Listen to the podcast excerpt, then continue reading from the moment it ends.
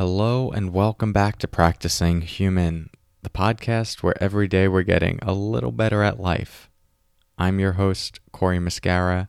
Before we go into today's episode, just want to remind you about my upcoming virtual retreat, December 4th through 6th, 2020. You can learn all about that at coreymuscara.com forward slash retreat. If you're looking to go deeper into these practices and really explore what can happen when you nourish yourself with consistent mindfulness practice, then a retreat is a great way to experience that. You can often accelerate insights, healing, growth through a short, dedicated period of time of going deep rather than trying to do this over the course of, of years. And so it's a really powerful opportunity. I'd love to have you there. Again, you can learn more at coreymuscara.com forward slash retreat. And if you're listening to this after the date, there's most likely another retreat coming up, so you could check it out at the same URL. Okay, in today's episode, I'm going to share my secret for following through on important tasks and commitments. More to come on what that is in a moment. First, let's settle in together with the sound of the bells.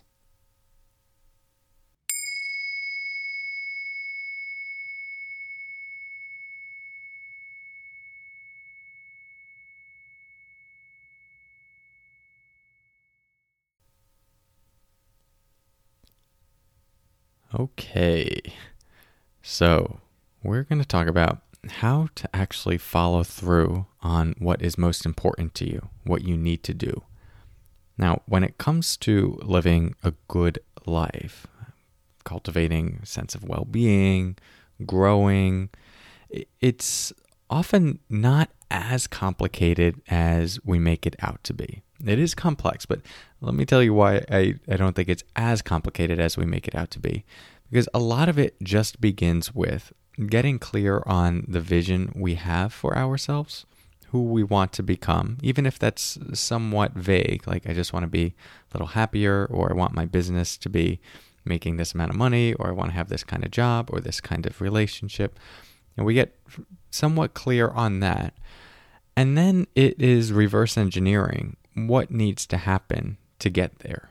So if I want to have this job, I would need these sorts of credentials on my resume, which would involve this kind of schooling, which would involve these kinds of grades, etc. You know, we could do that for so many different things. If to be in this sort of relationship, I would have to be this kind of person, which would involve this sort of growth, which would involve making improvements in this area, this area, this area. So there can be a lot of things, and there can be a lot of obstacles along the way that get in the way of like the fulfillment of those things. But for the most part, a really solid foundation. It's just getting clear on where you want to go, reverse engineering, figuring out the steps, and then each day doing those things. It's like putting a brick down and then another brick and then another brick having the patience, the perseverance to stay with it, and eventually something shifts, something grows. You planted new seeds of gratitude, joy, you developed your resume in a certain way, you improved a relationship because you were building all the blocks for better communication. So, all of this can happen over time. It's just a matter of giving it some patience and showing up to do the work. And it's the showing up to do the work that we're going to talk about today, because that was the main thing that I found uh, I kept struggling with. I was very good at thinking about the life that I wanted and, and still remain good at that. Just having a, a good imagination, getting excited about something, and then figuring out the steps that would be required to get there, even if they're vague, you know, a general sense. But I found it hard to follow through on a consistent basis.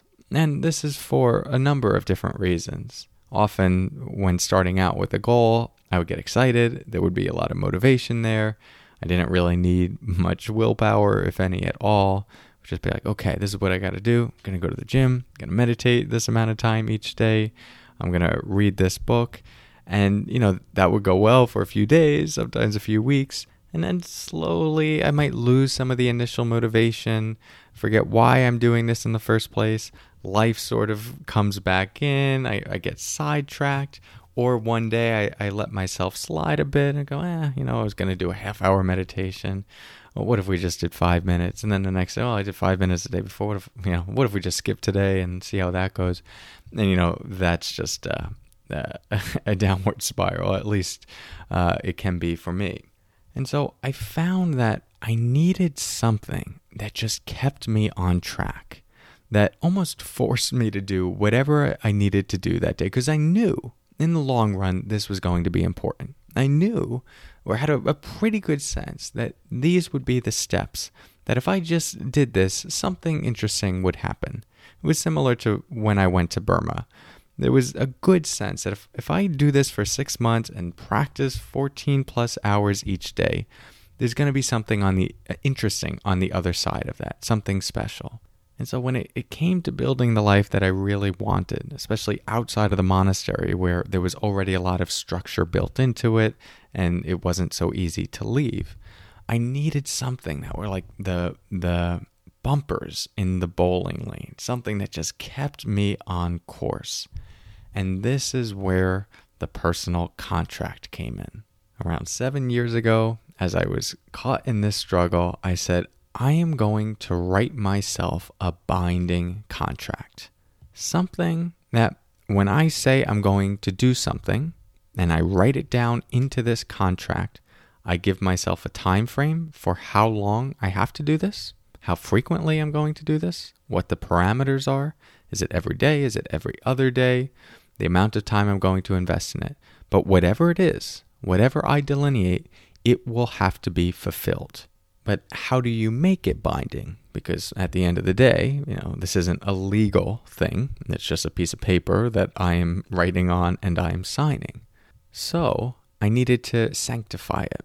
In addition to outlining what I was going to do, putting my signature on it, I also needed to have a ritual that to me was sacred, something that was meaningful to me, an item, a clothing item, or something that I hold, and I perform some sort of basic ritual that when I do that, I know that this is serious. We're talking about my word to myself. There's a, a sanctity to this that if I break it, yes, I can, but I'm compromising something on a very deep level, on a, a soul level, you could say. And so for me, what that involved was putting on my monk robes from Burma and doing a bowing ceremony where I got aligned in my heart. Like when I put those on, this is serious and this is solidifying the importance of my word to myself. And so this is what I did seven years ago wrote out a contract, put it into a Word document, outlined the things that I wanted to adhere to, outlined the time frames, went through my ritual, and then I signed it. And the contract said I, Cory Muscara, promise myself a commitment of one week to the task outlined below. I understand this contract is 100% binding and can only be breached in circumstances outweighing the value of my word to myself. I agree that I have reviewed the circumstances that fall within this category and have undertaken the designated rituals that reinforce the sacrosanct nature of this commitment. And I have to say, to this day, this is one of the most powerful tools I have to follow through on certain things that are important to me. Because once it goes into that contract, it gets done. It has to get done. The stakes are too high for it not to. Now, in case you're interested in doing something like this, I'll share a couple of learnings that I think are useful. The first is you know, let's say there's something that you know is meaningful to you, such as a meditation practice. The impulse might be to say, you know, I'm going to commit to one year, two years, or even five years, and I'm going to sign the contract because I know this is important to me. Now, I really appreciate the sincerity from which that intention is coming from. The thing is, it is really, really important to uphold the sanctity of this contract. That is the only thing that gives it power. And so you want to commit to things that you know you can commit to. They might be hard, It might mean sacrificing some other things, but you know it's possible. With a one year, three year, five year commitment, that's very long term, and you don't know what's going to unfold in your life, what might arise at certain times, or how your values might change. You may decide one day, you know what, meditation's not for me. Instead, I'm going to wake up in the morning and I'm going to jump up and down for 10 minutes. That's my that's my new enlightenment practice. Who knows what will happen? And so if that does happen, you still want the value of your word to hold weight and you still want this contract to hold weight. And so what I find is committing to 1 week periods and reviewing each week what is going to be important for me. What do I want to put on the list this week? Allows that commitment to be fresh and attainable. Because if you do go through it and you realize, ah, this actually isn't something I want to commit to, well, then you have to push through for a few more days because the value of your, your word outweighs maybe, you know, a misalignment with this thing or the fatigue that might arise from it or the feeling of boredom or frustration, right? We hold the value of our word and the sanctity of this commitment on the highest pedestal, but you only have to do it for a few days rather than a year, two years, three years, or you have to break the contract and the value of your word weakens. Now, let's talk about that, establishing the value of your word. As I said, uh, I found it useful to bring in a particular ritual, but I don't always have my monk robes with me, especially when I'm traveling. And so there are times where just signing the contract holds a certain weight. Uh, and that, for the most part, is good enough to help me adhere to the contract. But there's just another level of adherence, another level of security when I bring in this ritual that is truly meaningful and deep to me. And so you get to play around with this a bit and feel into what is truly meaningful to you. What is something that you would do, a place set where you would sign this, uh, a person that you would have witness you signing this, that you know sanctifies it. Because if you do find yourself breaking the contract, it most likely means it doesn't hold enough weight in your own mind and in your heart. And again, as I've said, this is nothing uh, legally binding. The only bind is the commitment that you're making to yourself. Now, if you do break the contract, if you slip, do you have to use that as ground to get caught in a self berating spiral and never be able to use this again? No.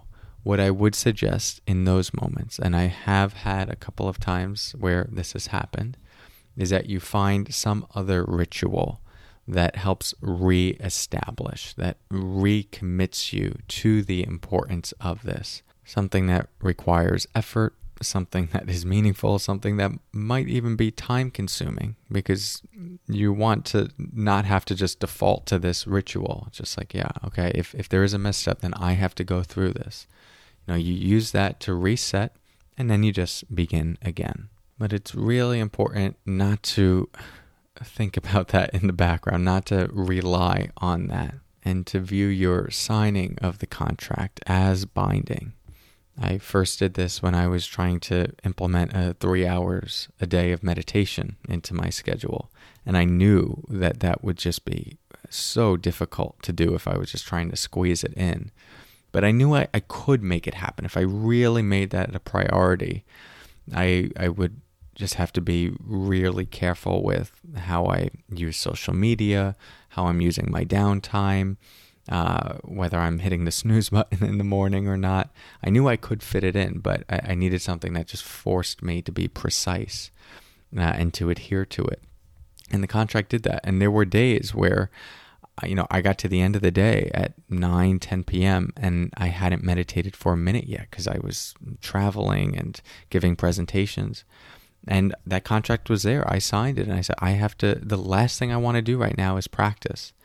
Uh, the last thing I want to do right now is practice for 10 minutes, let alone three hours. But I signed this and I'm going to follow through. And I would practice until midnight, 1 a.m. Some days I had to wake up really early the next day to do the whole presentation thing over again. And I knew that. And I knew that might mean that I'd be sleepy and tired and not even on my game for the presentation. But the sanctity of my word held the most weight in those circumstances. And that's what gives this power.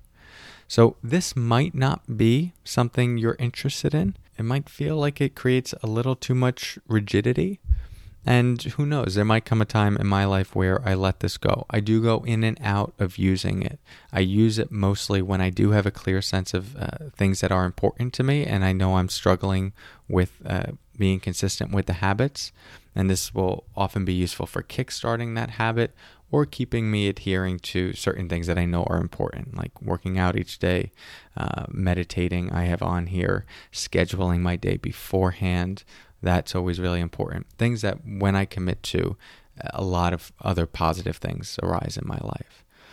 And then there are other things that I, I don't want to put in here, or I want to just explore in my own time with, with fewer parameters.